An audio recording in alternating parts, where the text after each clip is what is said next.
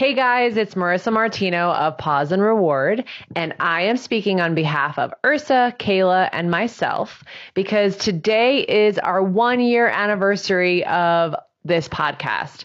We are so, so grateful to all of our listeners out there for reaching out to us, for asking questions, for stopping us at conferences and saying hello. We very much appreciate that you are listening and that you are enjoying the podcast. And we just want to say a deep, heartfelt thank you for continuing to listen and for helping us reach over 35,000 downloads. We promise to continue offering high quality content and please continue to reach out to us. We love to hear from you. Thanks again.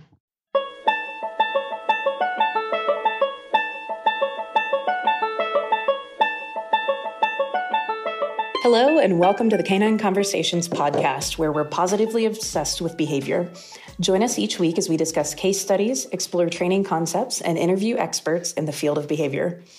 Today's episode includes myself, Ursa Acree, co owner of Canis Major Dog Training, and we also have a special guest, Jennifer Berg with Oberhund Dog Services.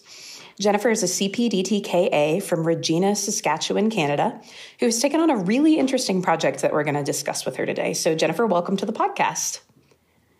Thank you for having me. Yeah, thank you so much for being here. We're really excited to delve into this topic. So, Jennifer reached out to us a while back and let us know that she's been gathering information and observing and researching dog park design and studying how it can influence dog dog interactions and conflicts or lack thereof. So, um, we jumped at the chance to talk with her about this because we think it's a topic that really resonates with most dog owners, at least those of us who have dogs that can go to the dog park.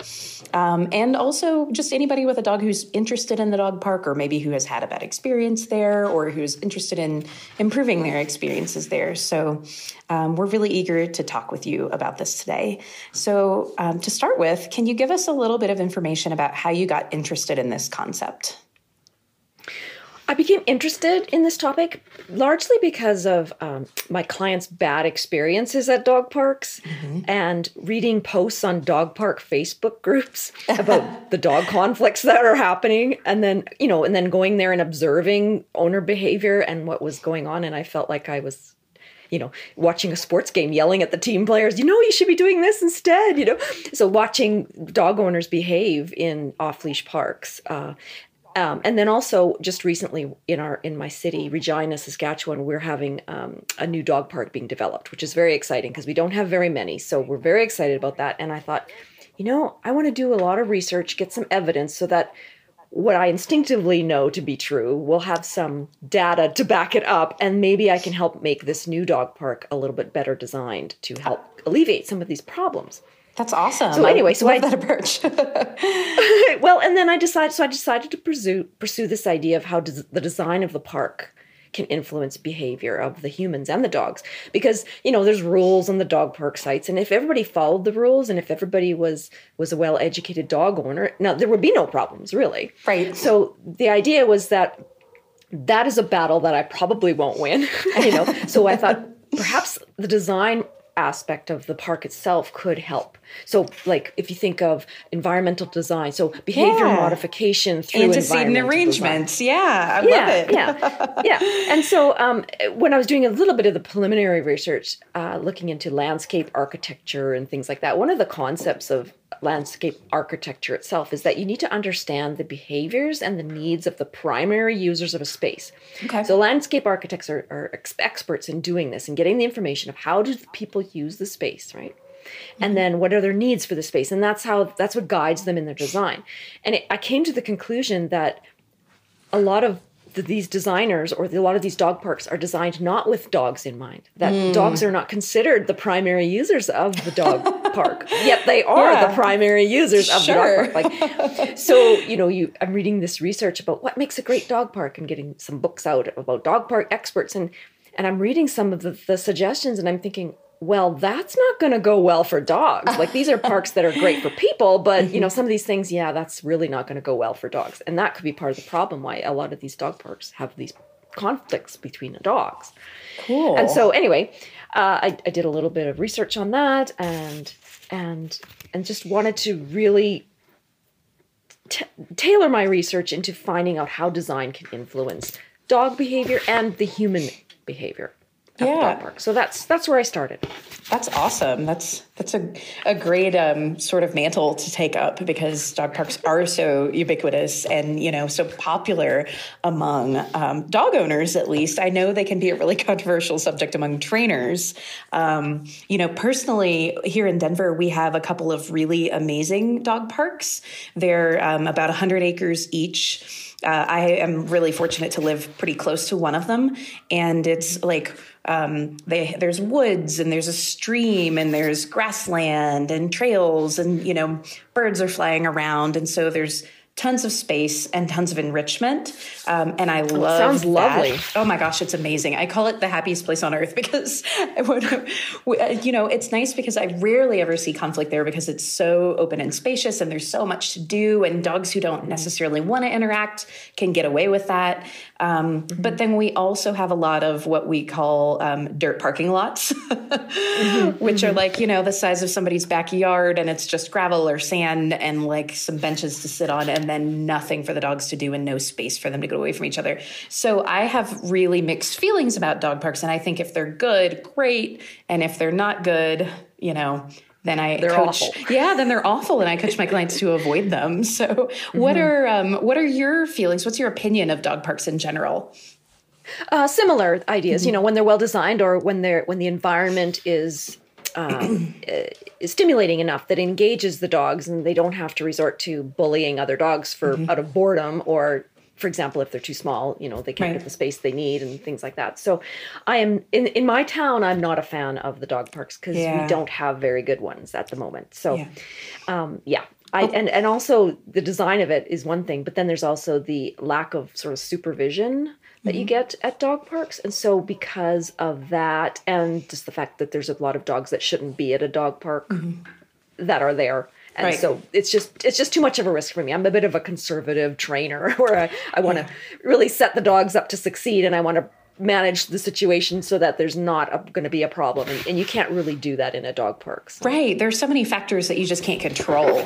So, Exactly. you know, it's kind of like what I try to tell owners is it's not for every dog. Like, there are dogs that are just those social butterflies that love everybody, that take nothing personally, that can get mm-hmm. along with all different kinds of personality types. And those are really the dogs that should be going to the dog park.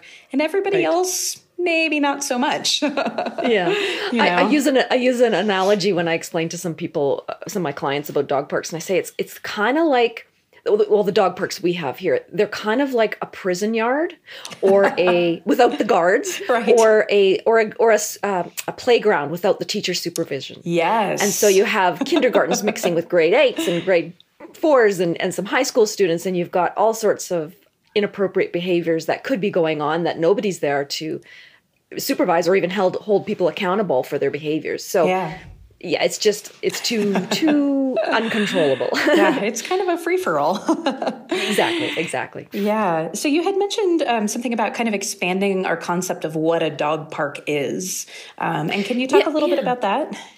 Yeah, and you touched on it a little bit that there are like destination dog parks where it's like um you know, a, a beautiful space where people Yes. go there just to have their dogs run off leash, and you make a point of actually going there as as as a destination. It's not, oh, I got to let the dog run around. Let's just find the nearest place where there's a fence. Got it. It's- So a destination dog park is something where people, you know, will plan their day around it, or they'll plan to go there during a certain day on the week, and Okay. and they have to probably travel a distance to get there as well. So that's one concept. Um, and then the neighborhood parks are another one where it's not necessarily a destination where you're planning your day around, It's but it's a place where yeah, where it's convenient or it has a fence. You know, if you don't have if your dog doesn't have a good recall, um, uh, it- yeah. So or maybe it has a nice grassy area as opposed to some of the dog runs, which is another version of a dog park. Like Right. sometimes they just put a fence around an open lot, and they call that a dog park, and that's Right. where we have a lot of the problems as well. Well, we have a problem here in our city where we have um, seasonal off leash areas they call them, Oh. and basically it's it's hockey rinks that aren't used during the summer. Oh, that's funny. yeah, so it's an outdoor hockey rink that uh, you know. Can I just the- say that feels very. Canadian? yes, actually, true. So it's a, well, you know, make use of the space when Sure, you can't no, play hockey it. on it, right? I love it. yeah. So yeah, so the substrate is very, you know, it's it's a it's a crushed gravel, sort of very Okay. hard on paws, and again, it's a board a fence around that. So most of the sides ha- now have chain link, which makes it taller, but that's just to stop the hockey pucks. Oh, yeah. but but there is one short side, so you know it's only four feet maybe high, so many dogs can leap over that. So it's not sure. bad for for smaller dogs, and you know it's a smaller space. Mm-hmm. So the smaller dogs, you could have a bit more in there than you could like if you have one large dog in there. It's pretty much all you can have. Oh, two, wow, if they really? know- If they know each other, yeah, Yeah. yeah. So anyway, that's so there's different ideas. So when we're talking and discussing with the city, trying to get more dog parks, um, a lot of times the city, some of the planners are like, well, we can't afford a big giant destination dog park. Well, maybe if we had some more smaller off leash areas that may be unfenced, but there's there it's a green space where people can run their dogs off leash and mm-hmm. and it's just if you provide more uh, areas that are smaller and closer into neighborhoods then it mm-hmm. takes a lot of the pressure off the destination dog parks Oh yeah. Okay. Yeah, does that, make sense because if somebody just mm-hmm. wants to run their dog after work for 20 minutes they don't necessarily have to drive across the city to visit one of our two dog parks yeah, yeah. and so you know so anyway so, so that's just the and idea kind of like that- spread out the the population a little bit more, so not everybody is going Yeah. to the same place. Yeah. Yeah, and possibly even in an ideal world, make them enough of them in, in the city that are close enough within walking distance of people. Mm-hmm. Mm-hmm. Wouldn't that Yeah. be great? Oh my gosh, I know, I know. Well, it's interesting here because Denver has become. Um, I've lived here about 10 years and it has become a really, really apartment and condo heavy area because our population has grown so much. And so, um, and I, I live in an apartment as well. And what passes for a dog park in most apartment communities is, I mean, kind of sounds like what you described, where it's, I mean, you know, the size of like, a, large living room. And they put turf down or they put sand down. And to be honest like in my apartment um, it's not so much used as a social gathering place for dogs. Like i don't often see groups of owners down there with different dogs. It's almost like we kind of like people and we don't use it very much we walk our dogs but people will go down and let their dogs run around and kind of potty and play and then they see somebody coming and they pack up and leave and the next dog comes in and they do their thing and then they pack up and leave and so it's almost like we sort of all use it as a yard and Right, take right. turns Yeah. and i don't you know so yeah and there's not it's there's no enrichment it's just like a little fenced in lot where the dog can do their business off leash so you know Yeah. But that's important too, right? Because if you live in condos and apartments, you need a place where the dog just needs to go potty. Yeah. Yeah, absolutely, absolutely. Um, before we talk a little, before we talk about what you found in your research, I'd love to hear a little bit about your research methods. Like, how did you collect your data? What data were you looking for? The first thing I did was I went to the dog parks and I observed. I wanted to know what I was seeing, what I was looking at, where maybe I should direct my research. So that was the first part. And I used to supervise a doggy daycare and, and dog play groups and stuff. So I knew a little bit of what to look for.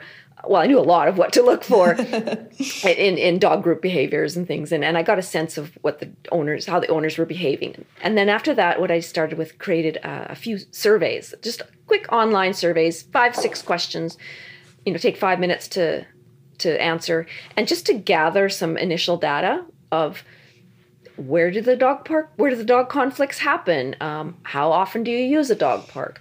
How severe were the conflicts? Or do you have a small dog? Was it a small dog large dog conflict? You know all little questions like that just to sort of get a real sense of where my research might lead. So i did two of those surveys. Um, each the second survey i refined the questions a little bit more based on the first and they were just 100 100 responders basically oh. and i just sent them to facebook groups uh, across canada and north america uh, sorry canada and the united states uh, facebook groups that were dog park groups Okay. and said you know anybody experienced a dog park conflict feel free to answer this questionnaire and then it was a completely anonymous as well so all my data is completely anonymous and but it's just from dog owners who have experienced dog park conflict and anyway so after those first two surveys 200 people then i was able to refine the data a little bit more and i created a third survey again i'm waiting for 100 respond responses Okay. i've got i think about 50 55 right now so i'm just waiting for that data to come in Oh, cool. and it's looking like the data that I'm getting in this third survey is is basically uh, reconfirming what I've got in the first few and my and my Okay. uh, yeah and my what I anticipated I was going to get basically. Mm-hmm. Um, but I, there were a few surprises in my data.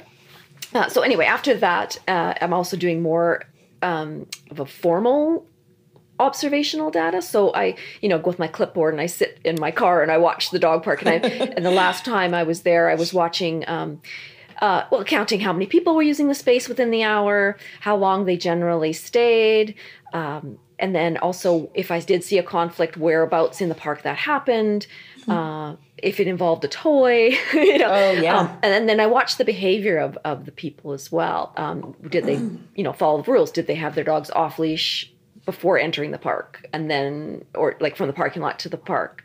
Mm-hmm. entrance and and then when they got in what did they do did they just stand around did they actually move uh, you know and, and also i was looking for um, how many people were sitting down and and con- mm. con- and how many people were having conversations with each other and their dog and how far away was their dog and what was their dog doing so just you know trying to just get uh, what I what was I observing so yeah. that that's where I'm at right now and then of course I'm right now I'm researching as well um, different uh, cities and and uh, and countries in this case too to see what if there's anybody else who's doing the same research as me and what they may have found.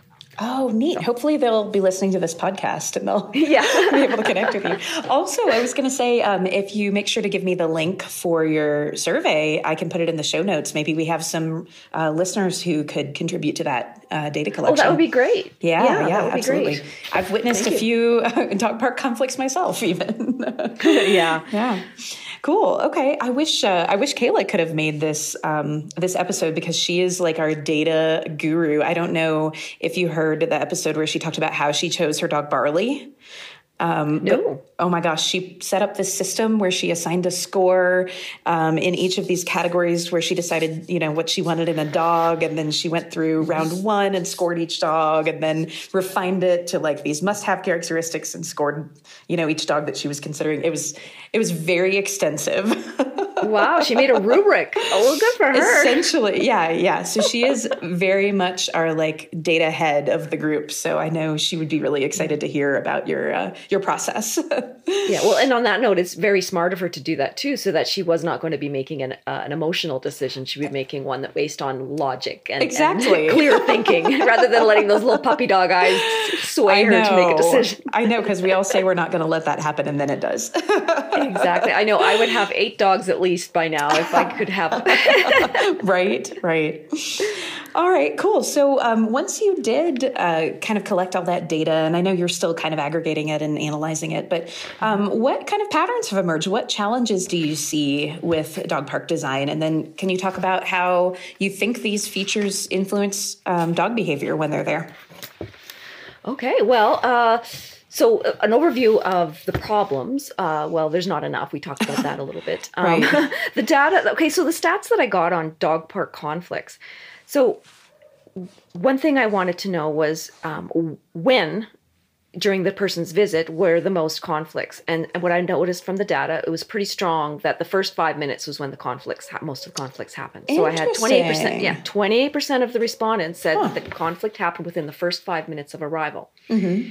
which makes sense because you know dogs in a highly stimulated uh, state, you know, over a state of over arousal will, you know, their behaviors will degrade, and so yeah, when, and kind of negotiating that those interactions, and yeah, yeah, yeah, yeah. And the first five minutes when they get to the space, it's super exciting, and everything's really new, and they're all amped up because they're excited about being there, and yeah. so that can be part of the problem. And also, in our dog parks, and I'm assuming it's pretty much standard across most dog parks. They have the entrances and the exits very near each other. Mm-hmm. So what you've got is dogs in high states of arousal entering the dog park and tired and cranky dogs leaving dogs tired cra- exactly leaving so we've got those dogs meeting plus then we know about for what i've learned from observation and from my dad as well is that people tend to hang around the entranceway yeah. You know, people tend to get in and then they stop and their dogs stop because yeah. it's all interesting. Dogs have peed there and they want to hang around there. And so the,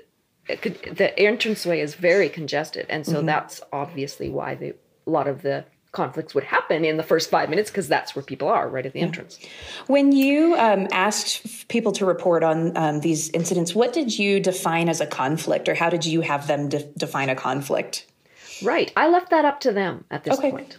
Okay. But I did ask questions later as to the severity. So ask specific questions: Was there blood? Did it require a vet injury? Or sorry, Mm-hmm. a vet visit?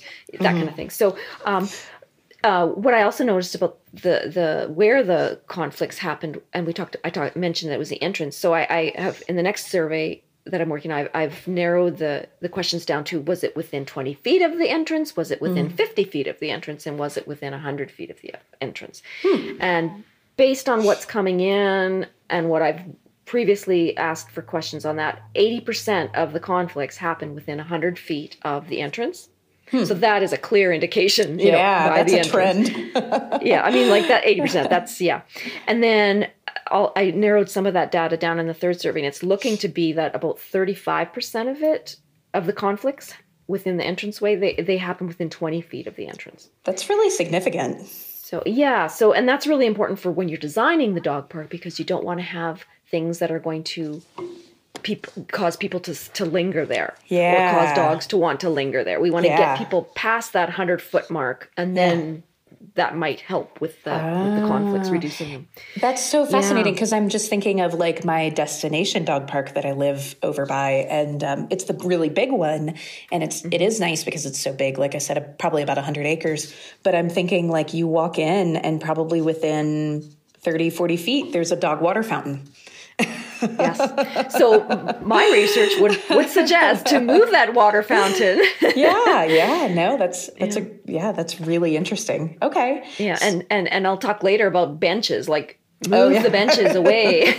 you don't want people sitting near the entranceway. It's crowded right, enough. right, Or yeah. you, when you have picnic tables, even when they're outside the dog park, like a lot of people want to go to a dog park to, and they'll sit on outside the dog park to watch Right. the dogs. I love it. I mean, I can't think of anything more fun is to watch dogs running around. Play and- but yeah. they'll have they'll have picnic tables right near the entranceway when people are going in. It's like, wow, that's really not the place to have that. yeah, yeah, no, that's Yeah. great. That's great to know. So just thinking like thinking from the dog's perspective. Anyway, um, a couple other stats that might be of interest was I, I looked into the idea of a toy. So a lot of the co- conflicts that were complained about on Facebook and stuff always said, "Well, don't bring dogs, don't bring balls to the dog park. Don't you know? Don't bring your toy because my dog doesn't like toy." And then and there's an argument between somebody else. Well, I like to bring my toys and my dog's fine with toy. Anyway, so I wanted to find out what the size of the problem was with these toys. You know, is it a big thing that we should worry about, or is it one that's just you know it happens More once in a occasional. while? So from my, from my research so far, it looks like oh about fifteen percent of the conflicts seem to involve a toy or an object that had been used as a toy. oh, huh? So like a like a stick or something. Yeah, yeah. So yeah, so that's just 15%. So I don't hmm. know that that's enough of a of a problem or with data to, to say this is actually a severe problem or not Yeah. to, to make a rule saying no toys. Yeah. What I would suggest is that because there seems to be you know 50% is still 15% if, if perhaps there was a no toy zone near the entranceway. So making air, certain hmm. areas of the park where it might be more congested or there might be more traffic to hmm. possibly have areas where where you would have no toys in that zone. Put your toys just have, away. you know yeah have have people you know signage whatever and, and educating people just to say yeah this is a no toy zone Oh, that's interesting. Like the no wake zone for boats when they're close to the to the marina or whatever, right? Yeah. yeah. Interesting. Okay. Yeah, that's a great idea. I like that. And you know, it also and I will speak a little bit more about this later, but it also indicates, you know, given that it's a kind of a relatively small percentage of the conflicts that seem to be involved with toys. I feel like that's also a good indicator that that's an opportunity for self-selection for people whose dogs don't do well around toys or sharing toys to say like "Hmm, maybe the dog park's not for us or maybe we go on days where it's you know lower traffic or you know later in the evening or whatever. Like that's you know that to me indicates that it's very much sort of like an individual dog thing as opposed to like an overall issue where a lot of dogs are likely to have that issue problem right. yeah Yeah, and again, with any kind of rule for a, a public place, you have to consider everybody, and you Of can't just make a rule because one person, you know. But Yeah. you know, you do have to have some rules to help. So, for sure um, so then another bit of the data that I got was um, on the severity and the frequency of the physical injuries. I wanted to know how serious are the injuries if, if there's a dog conflict, right? Um, and the good news is. Less than half of the inj- of the conflicts resulted in an injury. So that to me shows that's pretty good. Dogs are pretty good at solving conflicts without resorting to injuries. So that was a very you know pleasant surprise. I mean, it's still high, forty five percent. Yeah. Yeah. You know, it's still injuries, right? Sure. So then I looked into what the severity of the injury was. So, um, what I've got so far, and again, this data may shift a bit. Um, 28% of the conflicts drew blood. Okay. Now, I didn't ask how much blood or anything, but it was just enough. I figured, I figured that kind of question was, you know, clear enough that yeah, there was blood, or no, there was no blood. Right. And then I asked about vet visit. Was there a vet visit re- that was required? And of the conflicts, uh, 21% required a vet visit. So, and then again, I don't know if that was just the owner being cautious Sure. Right. or if it actually did require a vet visit, you Uh-huh. if the injury was severe enough. And then I asked, uh, and I got some information. uh, Eighteen percent required three to ten days to heal. Hmm. So that to me was a, you know, it wasn't asking somebody uh, uh, a, a question where they had to answer based on their own interpretation. It was sure. more like, yes, how bad was it? this- yeah. yeah. Oh, it was really, really bad. It was awful. Well, how? Yeah. What do you mean? Be specific. Be concrete. As So- Dr. Friedman would say, quantify. quantify. Yeah. Awful. So- yeah, so a quantita- quantitative response rather than a qualifying. So Excellent. anyway, eighteen percent said they t- it took three to ten days for it to heal, and then twenty four percent said that it took more than ten days to heal. So the, Hmm. and some of them like eight percent was like more than twenty days to heal. So those were seem Hmm. more severe, obviously. and these So- were of the conflicts that were reported to have resulted in injury. Yes. Okay. Um, yes. So four percent required more than ten days to heal. Wow. Okay. Yeah, yeah, and in my in my third re- uh, survey, I have broken that down into was it ten to twenty days? Was it more than twenty days? So I could Okay. see if there was how many were really severe. Really, really severe. Yeah. Okay. Yeah, yeah. But what I found in my research was a little bit more concerning, and you as a trainer know this as well, is the behavioral injuries. Mm-hmm. Yeah, the dog wasn't physically injured, you But know, now my dog is 55%. really anxious every time we go, or now they That's right. are defensive around other dogs or reactive. Yeah. Yeah. Yeah. Yeah. Interesting. So that's Okay. where we found uh, uh, about half, about half Oh, of the wow. conflicts resulted in there. So that's pretty, pretty serious from my perspective because, and I'm, and I'll get more data on this later, but because a lot of the behavioral injuries, I call them, can be are, are fairly permanent. Like they're months. Yeah. Oh, yeah. Yeah. So, and some of them it's permanent. They say they never take, can, they can no longer take their dog to a dog park. For you know, sure, or their dog yeah. is permanently f- afraid of all dogs now. Yeah. So, uh, some of them are even afraid of the park itself or afraid of a car ride now. So it's it's it's really a problem. And even though there's no physical injury, it's I think the behavioral injuries are the ones that are a little bit even more concerning because you can heal a broken leg, right? Or you can heal a Yeah. a, skin skin tear or but a trauma, yeah, trauma is so difficult to heal if if ever, if it can be done. Yeah, It is. absolutely. And it's an it's a constant, constant work in progress, right? Yeah, yeah. Well, and I mean, you know, there's also the the um, the emotional trauma that extends to the owner having to witness it and then having to continue to manage that problem with their dog ongoing. And like it's just a ripple effect. Um, yeah. Whereas you know usually with physical injuries they heal and they move on uh, you know best case scenario. But yeah I, I agree. It's it's significant for sure. So wow. So 50% about 50% you said? Okay. Yeah, and again, that'll be broken down later when I get more data. It'll be broken down into yeah, they were they were nervous or whatever for for a couple of days, but they were fine, or Right. maybe after a couple of weeks they were fine, or we haven't been back since or yeah yeah. Yeah, yeah, yeah, yeah. interesting. Okay. Well yeah that's that's good. A good question to ask because like you said a lot of people don't think about that um, in terms of the fallout. And you know Mm-hmm. i coach a lot of my clients. It's i'll have clients that will bring their dogs to the dog park um, even though i feel and what i observe and what i hear tells me that the dog doesn't really want to be there.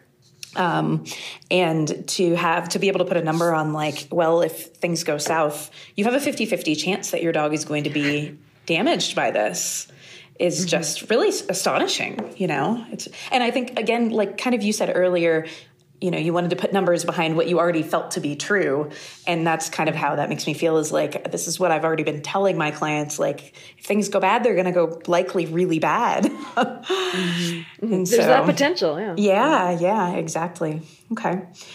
Um, well, so what about um, what about small dog or special use areas? So you were talking earlier about like a no toy area or um, that sort of thing. So are small dog um, uh, parts of the dog park worth it? And is size really a factor in dog dog conflict?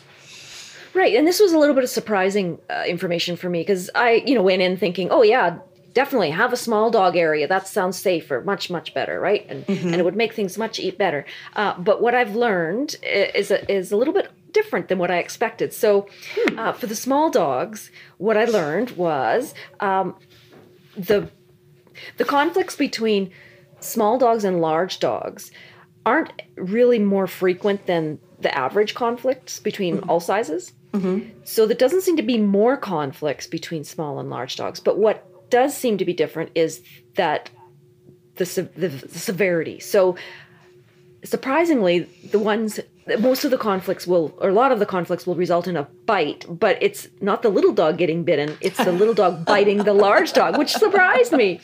And I thought, well, I need to make sure I'm getting this information correctly. So my third survey will will break that into a little bit more detail for me. But thinking about why that number or why the numbers might be uh, skewed that way would it made me think well yeah if a little dog is being approached by a large dog they might be more afraid and so be might be more likely to bite in defense mm-hmm. right it's not mm-hmm. that little dogs are are more aggressive they're just more scared and so they For might sure. bite as a as a defense right yeah and so that made a little bit more sense to me why I was getting numbers like that. And then mm. also what did also come clear, and which makes total sense, is that when there was a severe injury, the dog, the small dog, is more susceptible to the severe injury. So sure. when there is a, a, conflict that results in an injury, it's the the little dog that suffers more.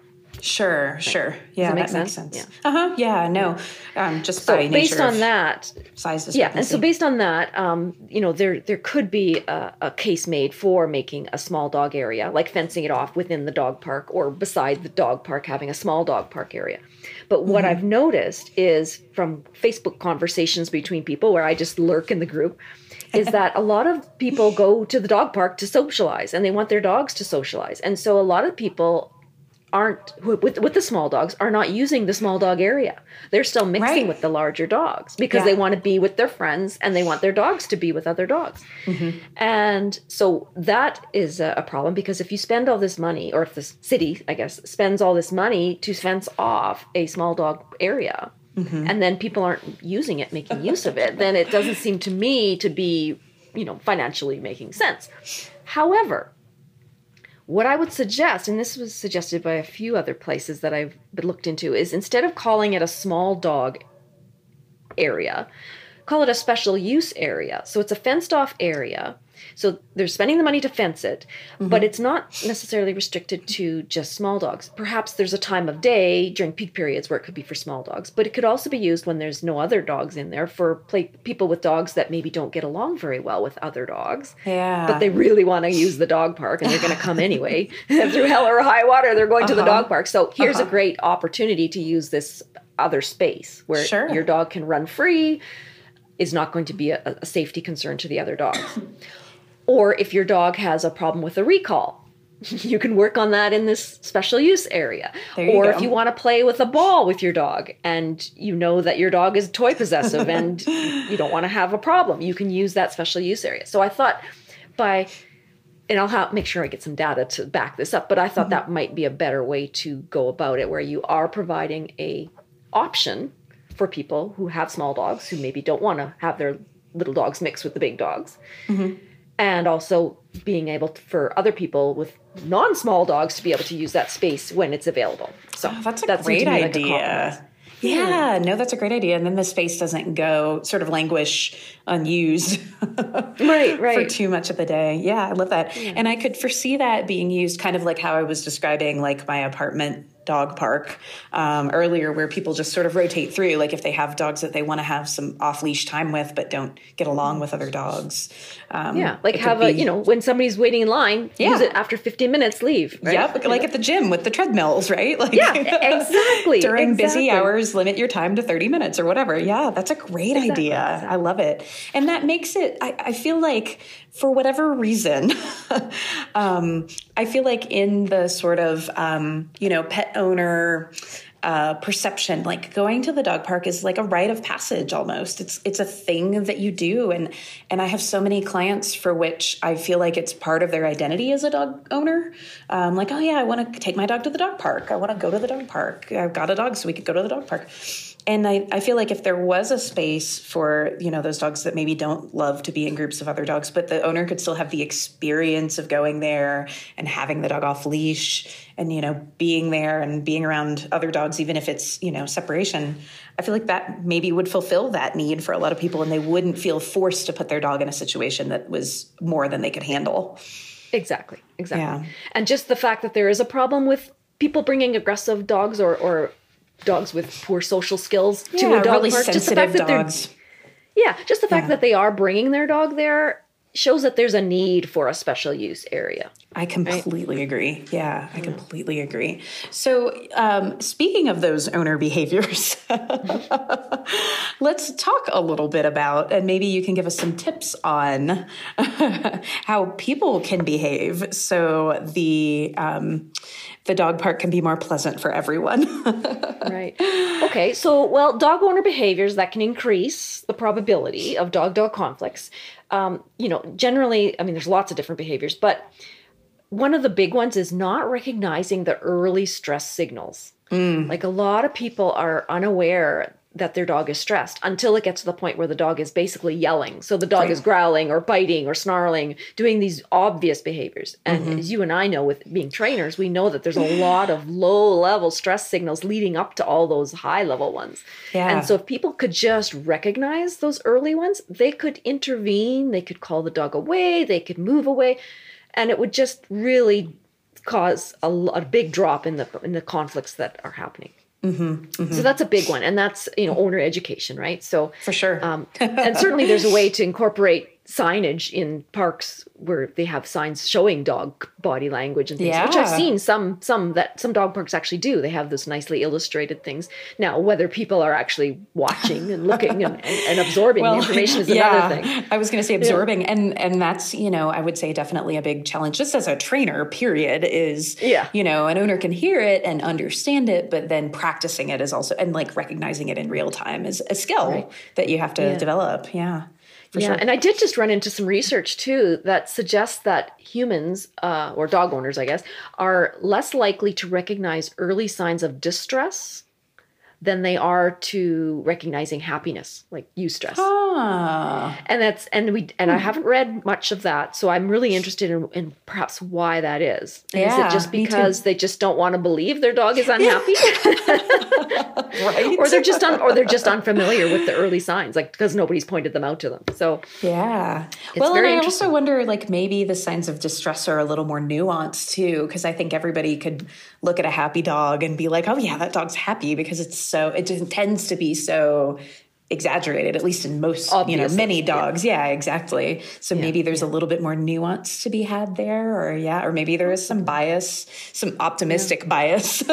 There that's what that's a good word for it. Okay. So then on, on that note then um so when dog owners the next point is you know what they can do to reduce the chances of dog conflicts we're talked about um having them paying attention to their dogs and being fully engaged. Yes. And so in the survey results and stuff, yes, I was the conflict happened 20 feet away from me and I yes I was I guess I did have my attention on my dog. Well, maybe it wasn't either fully engaged attention or maybe it was you didn't know what to look for. So yeah. those two things kind of work together. Sure. Um, so sure. know what to look for and be fully engaged with the attention on your dog. Don't just think just because I'm looking at them yeah. that that's actually attention.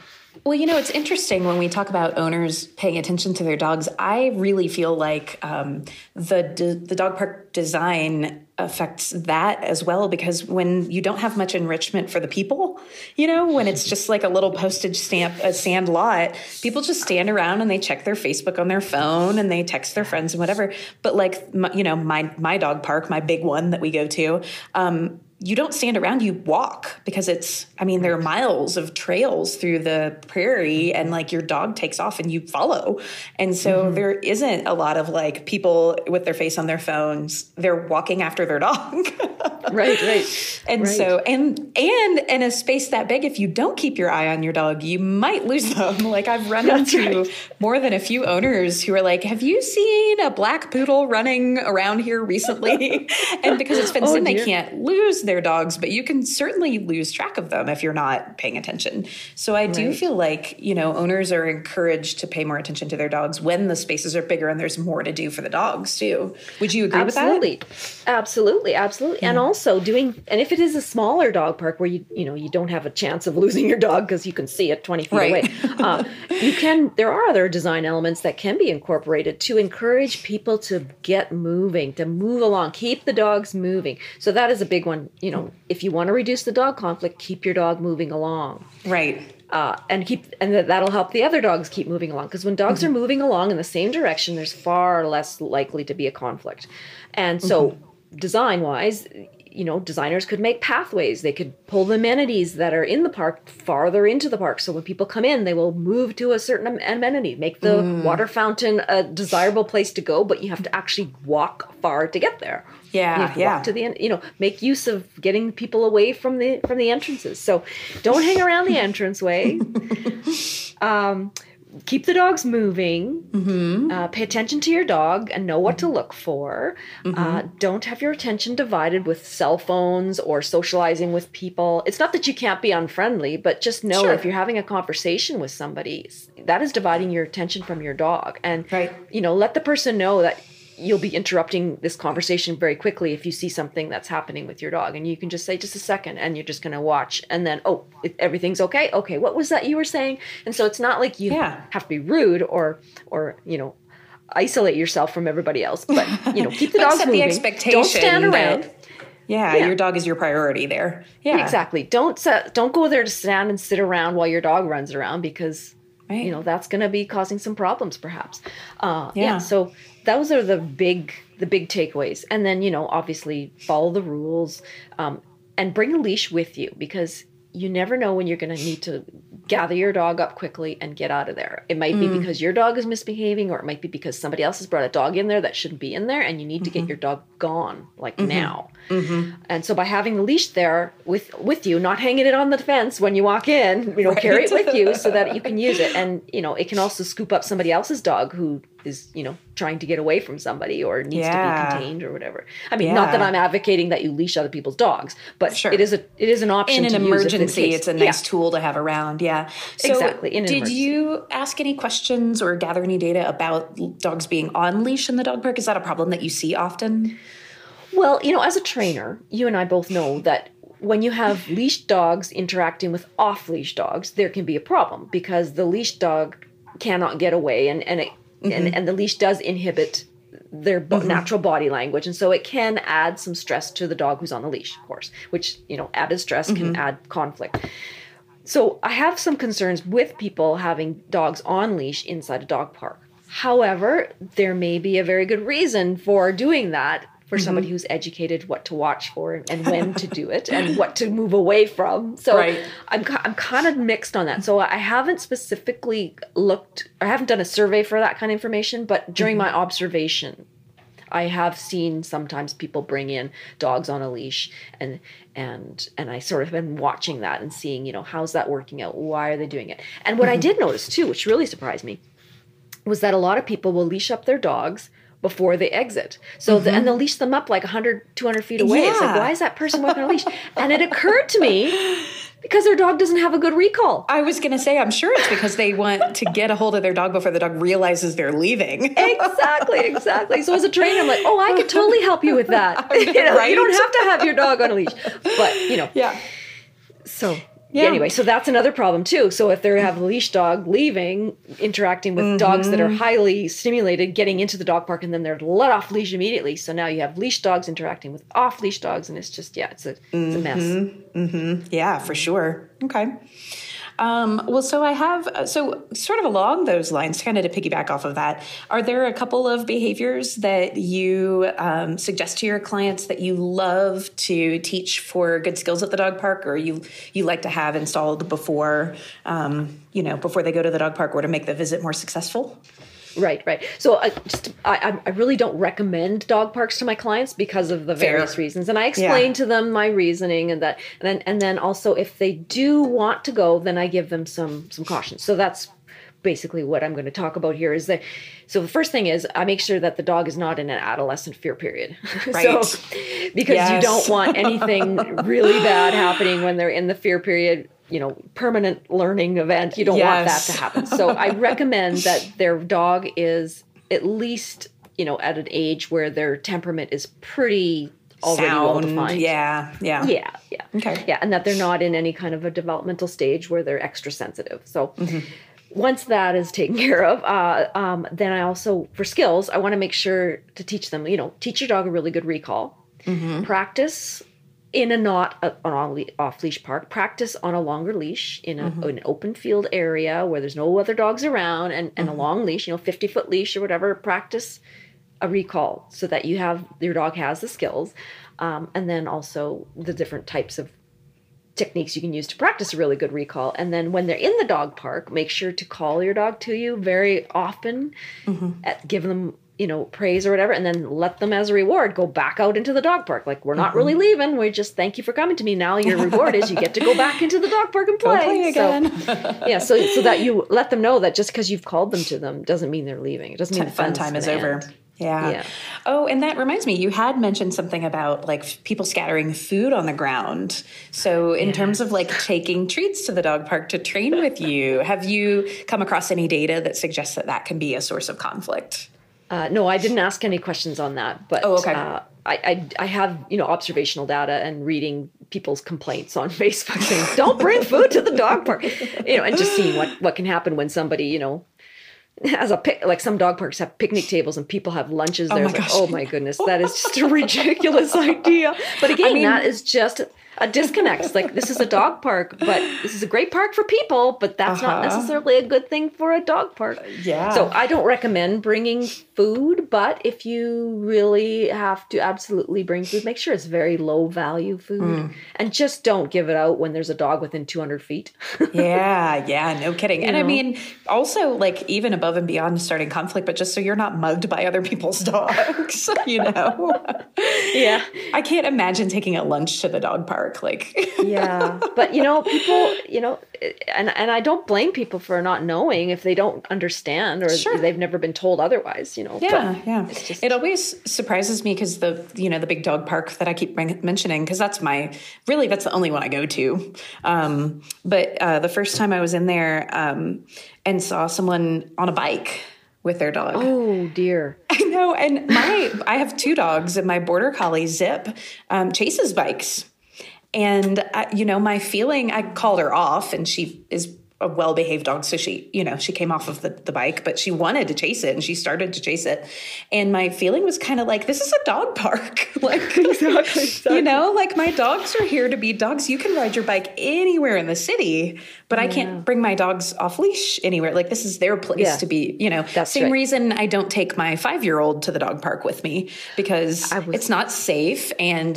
it, it- this is a place for dogs, not for children. Children can go anywhere. So And I was just going to ask you what your opinion is of, of children in dog parks because that's a real contentious issue. Yeah. Oh, I know. Well, as a parent of a toddler, um, and it would make it my life. I mean, I would visit the dog park a lot more if he did go with me because, you know, I have to find times where he's at school or, you know, somebody else is watching him. Um, but I just, for one thing, I know too much, I think.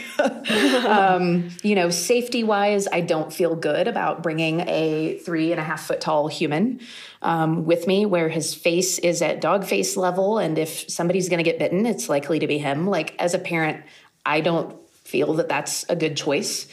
Um, but then as a trainer slash dog owner, I also kind of feel like, again, this is a place for dogs to be dogs. So if we have a dog that's scared of a child or, you know, dogs that are aggressive or whatever, I don't want to put a dog in a situation where they need feel threatened and feel like they need to act defensively. And I certainly don't want to put a dog in a situation where they get a bite history because of my child, um, mm-hmm. who is well behaved around dogs, but like, you know, we all know that doesn't always matter. So, mm-hmm. um, yeah, I feel pretty strongly. And I don't know, you know, the hard part is, their kids are so different developmentally depending on their age it's hard to say like oh they have to be 8 or they have to be 10 or they have you know mm-hmm. i feel like size and maturity play a lot more of a factor than just age and so right it's one of those things where it's hard to draw a hard and fast rule and you want to say like use your good judgment. Yeah well that's that's a qualitative. It is it is. Yeah. Yeah, yeah, and, yeah. and, there's also the, the the the problem too is like people think well i'm going to bring my child there with my dog and i'm going to go in and there's hardly anybody there so i'm not going to be a problem.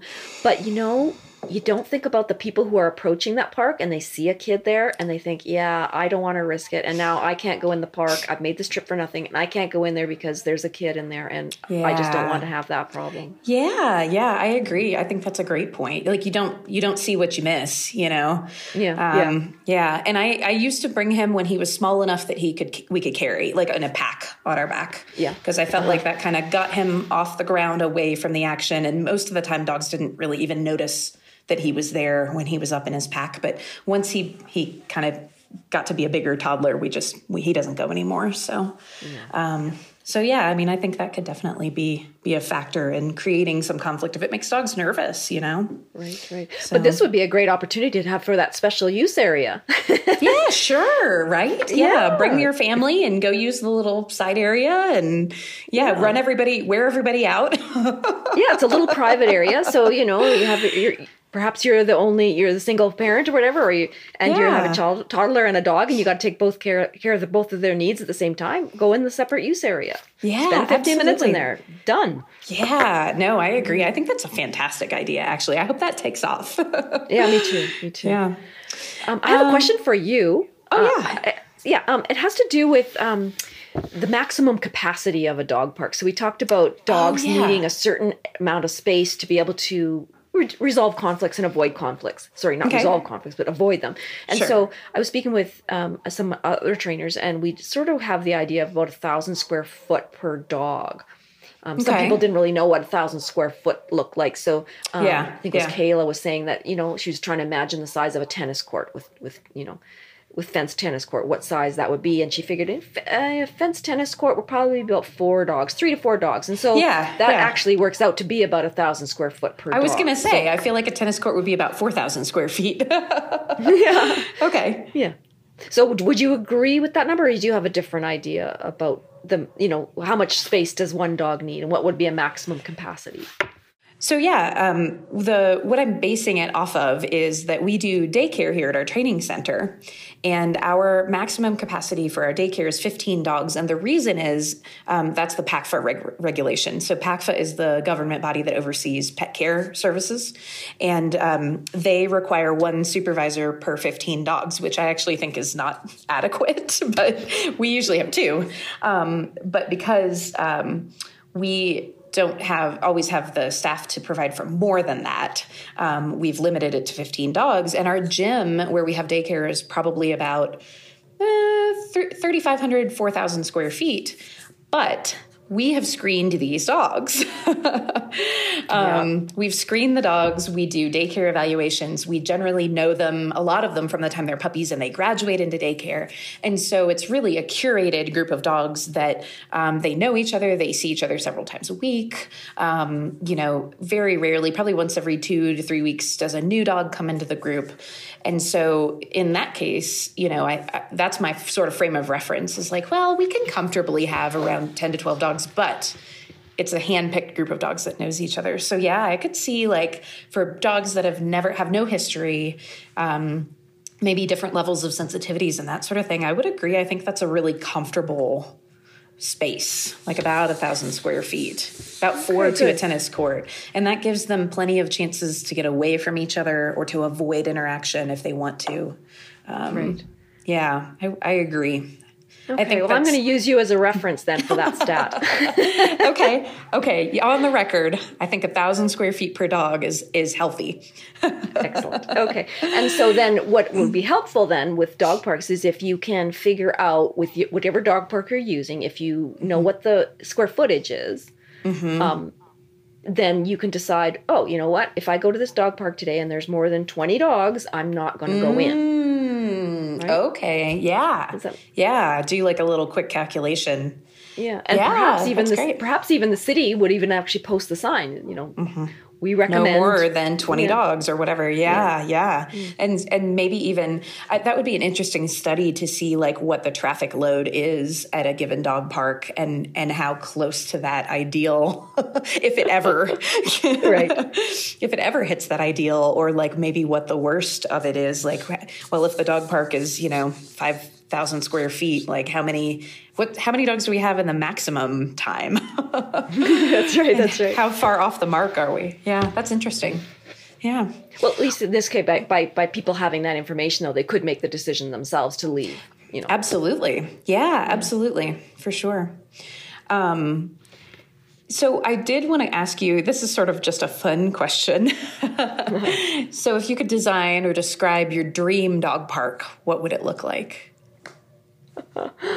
oh boy. Well, I think fully fenced is appropriate For sure.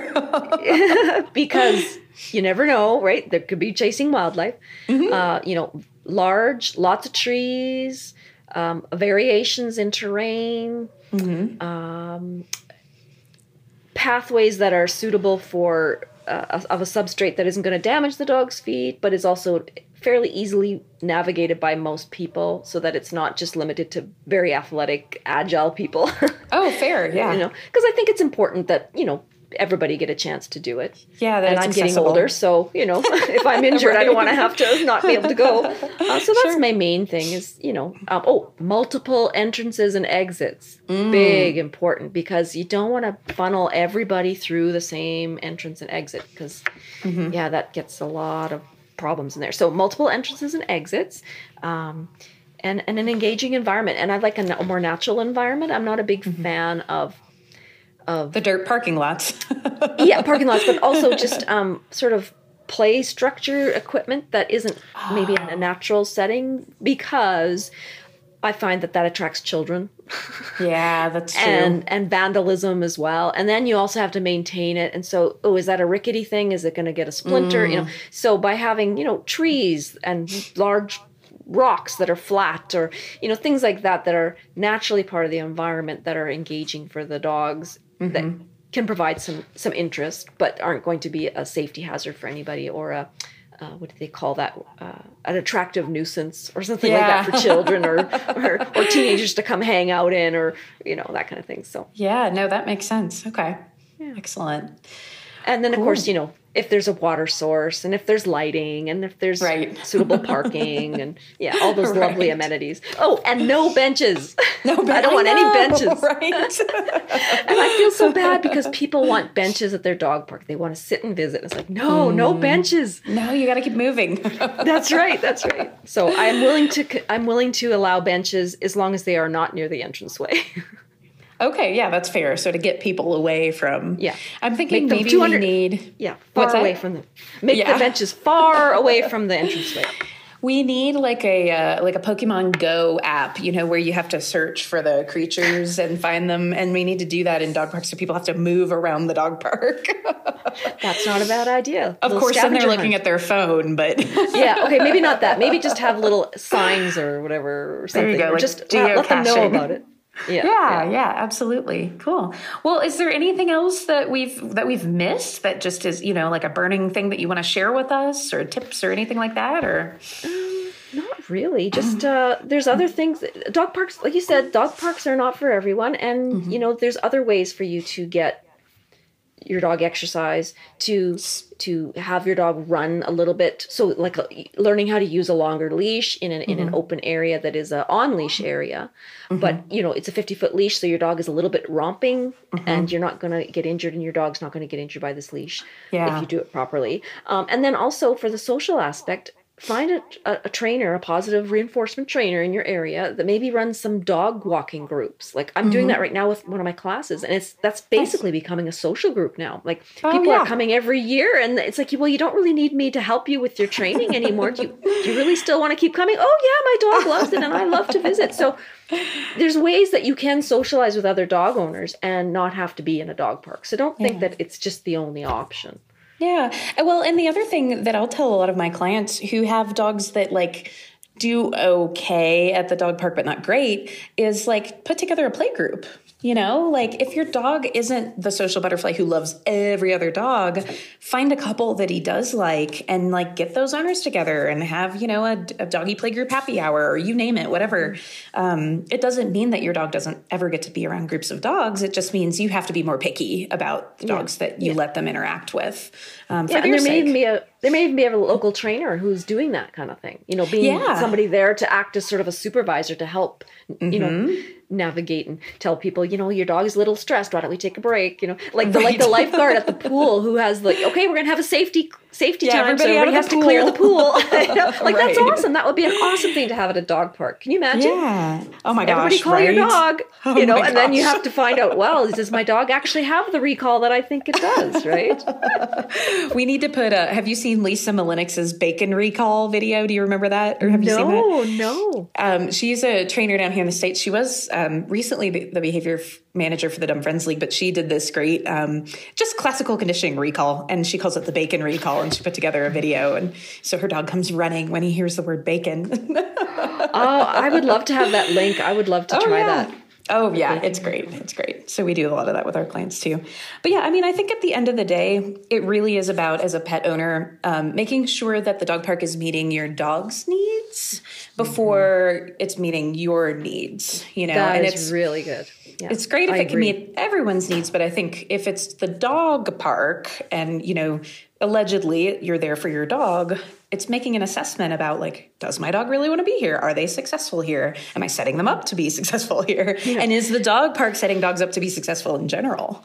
Yeah. You like, know? do you want to really go to the dog park more than your dog wants to go to the dog park? Right. yeah, exactly. And that's a hard question to ask yourself. It and it's a hard pill to swallow when the answer is, yeah, I'm really doing this because I want to. But, you know, mm-hmm. that's part of being responsible for other living things, right? Sometimes yeah. we have to put oh, and, yeah. And then that just made me think of another really important point. If your dog is not good with other dogs and needs social skills, a dog park is not the place to build social skills. It's a you need to yeah. train your dog. You need to your dog needs to have social skills before they go to the dog park.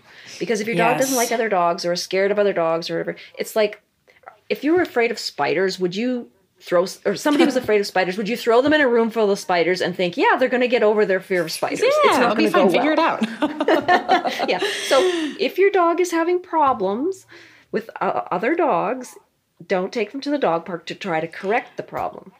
And it's just like anything where like you can't train it when you need it.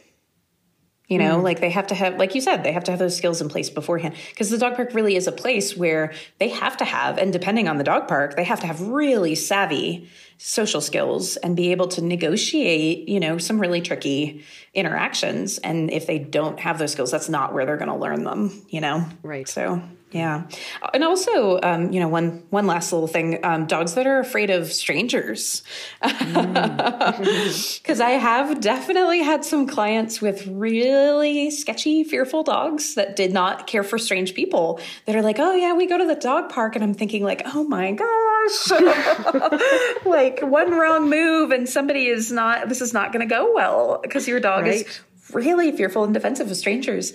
And I think that the saving grace is that usually they're not forced to interact. The dog is off leash and they have the perception that they can get away rather than being forced to, um, you know, use aggressive behavior to like neutralize that threat. But, um, you know, dogs who don't love strange people i feel like are not great candidates for the dog park because again you know like you said earlier what if somebody has to get in the middle of something or um, you know, break up a fight or whatever you name it. Um, mm-hmm. You know, you don't want to make somebody interact with a dog that really does not welcome that interaction. right, right.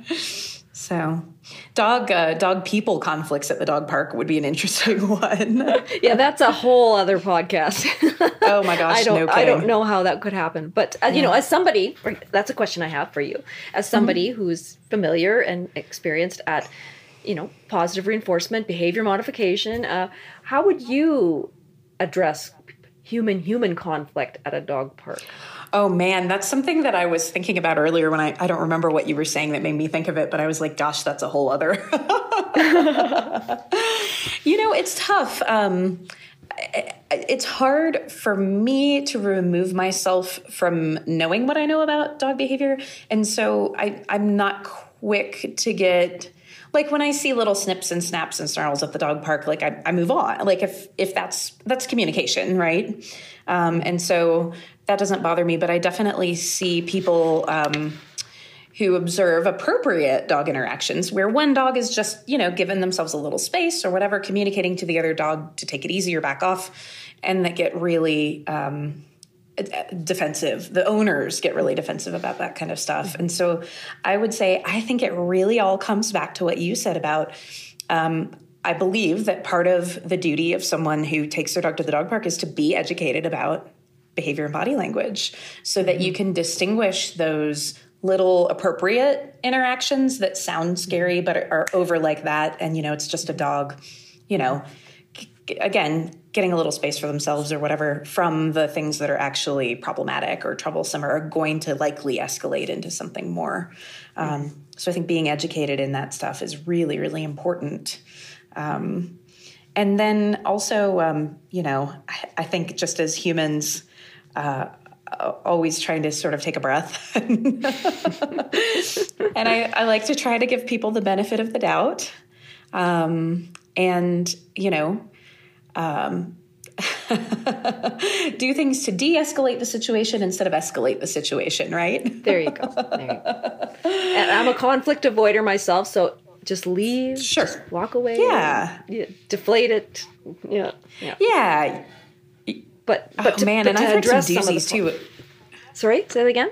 I was just going to say I've heard some real doozies too from clients who you know got yelled at or who got you know threatened or you know you name it. Like people just get it's like kids, you know, they get really defensive about their babies. yeah. And then I have heard stories where there's somebody who's you know the expert dog trainer at the dog park and has watched a couple television shows and or has had dogs uh-huh. for 40 years and knows everything. I right. shouldn't I shouldn't sound so awful because anyway, people are people, but where they will do like a correction, like an alpha roll, or they'll like oh. gruff shake another's another person's dog or something, and it's like, do we give a correction, or it's like, oh my goodness, yeah. Yes. yeah. And I tend to sort of just stay out of things at the dog, unless I see something that is dangerous.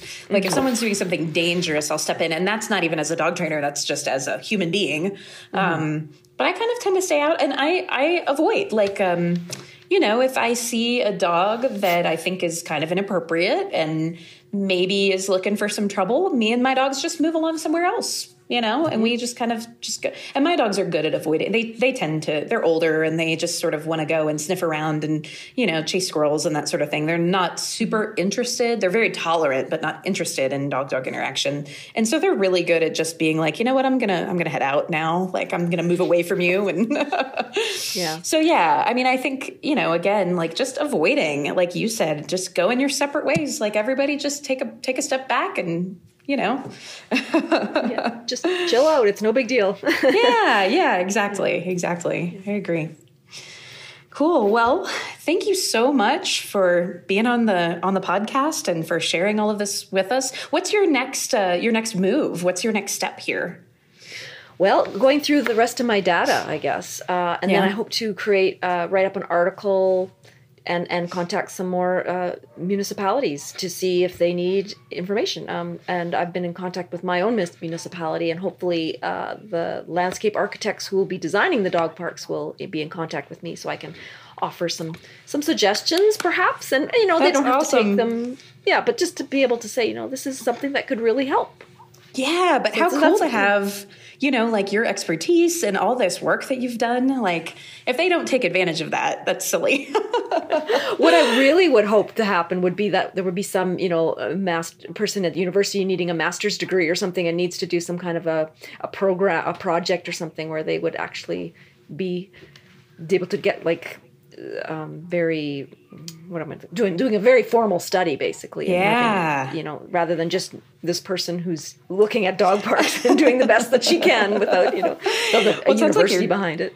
You're doing an awesome job because I don't know that anybody else is doing this either. So, you know, the fact that it's happening at all. Thanks. I know I got a lot of people asking me, well, who are you and what organization are you working with? It's like, well, I'm nobody. I'm just a dog trainer and I'm really interested in this. And I think it would be, I think it's important to know this stuff. So, Yeah, no, I love it. I love it. Well, cool. well, thank Thanks you so much for having me. It was really fun. Oh, absolutely, absolutely. And I'd love for you to keep us posted as you kind of go forward and you know learn what you learn, and um, you know just just keep us posted. I, I'm really interested to hear you know how this plays out and if they take your advice, how the how the dog park ends up.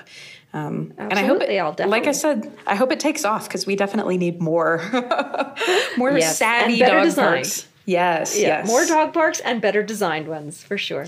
Yeah, well, this has been some really valuable and helpful information that can be used by anyone who frequents dog parks to make the experience more safe and stress free for people and dogs. So, we really want to thank you so much for joining us today and sharing your knowledge on this topic. Um, why don't you tell us where people can find you online if they'd like to discuss this further or get more information, or if they're in your area and they need dog training? Right. The easiest way would be to visit my website.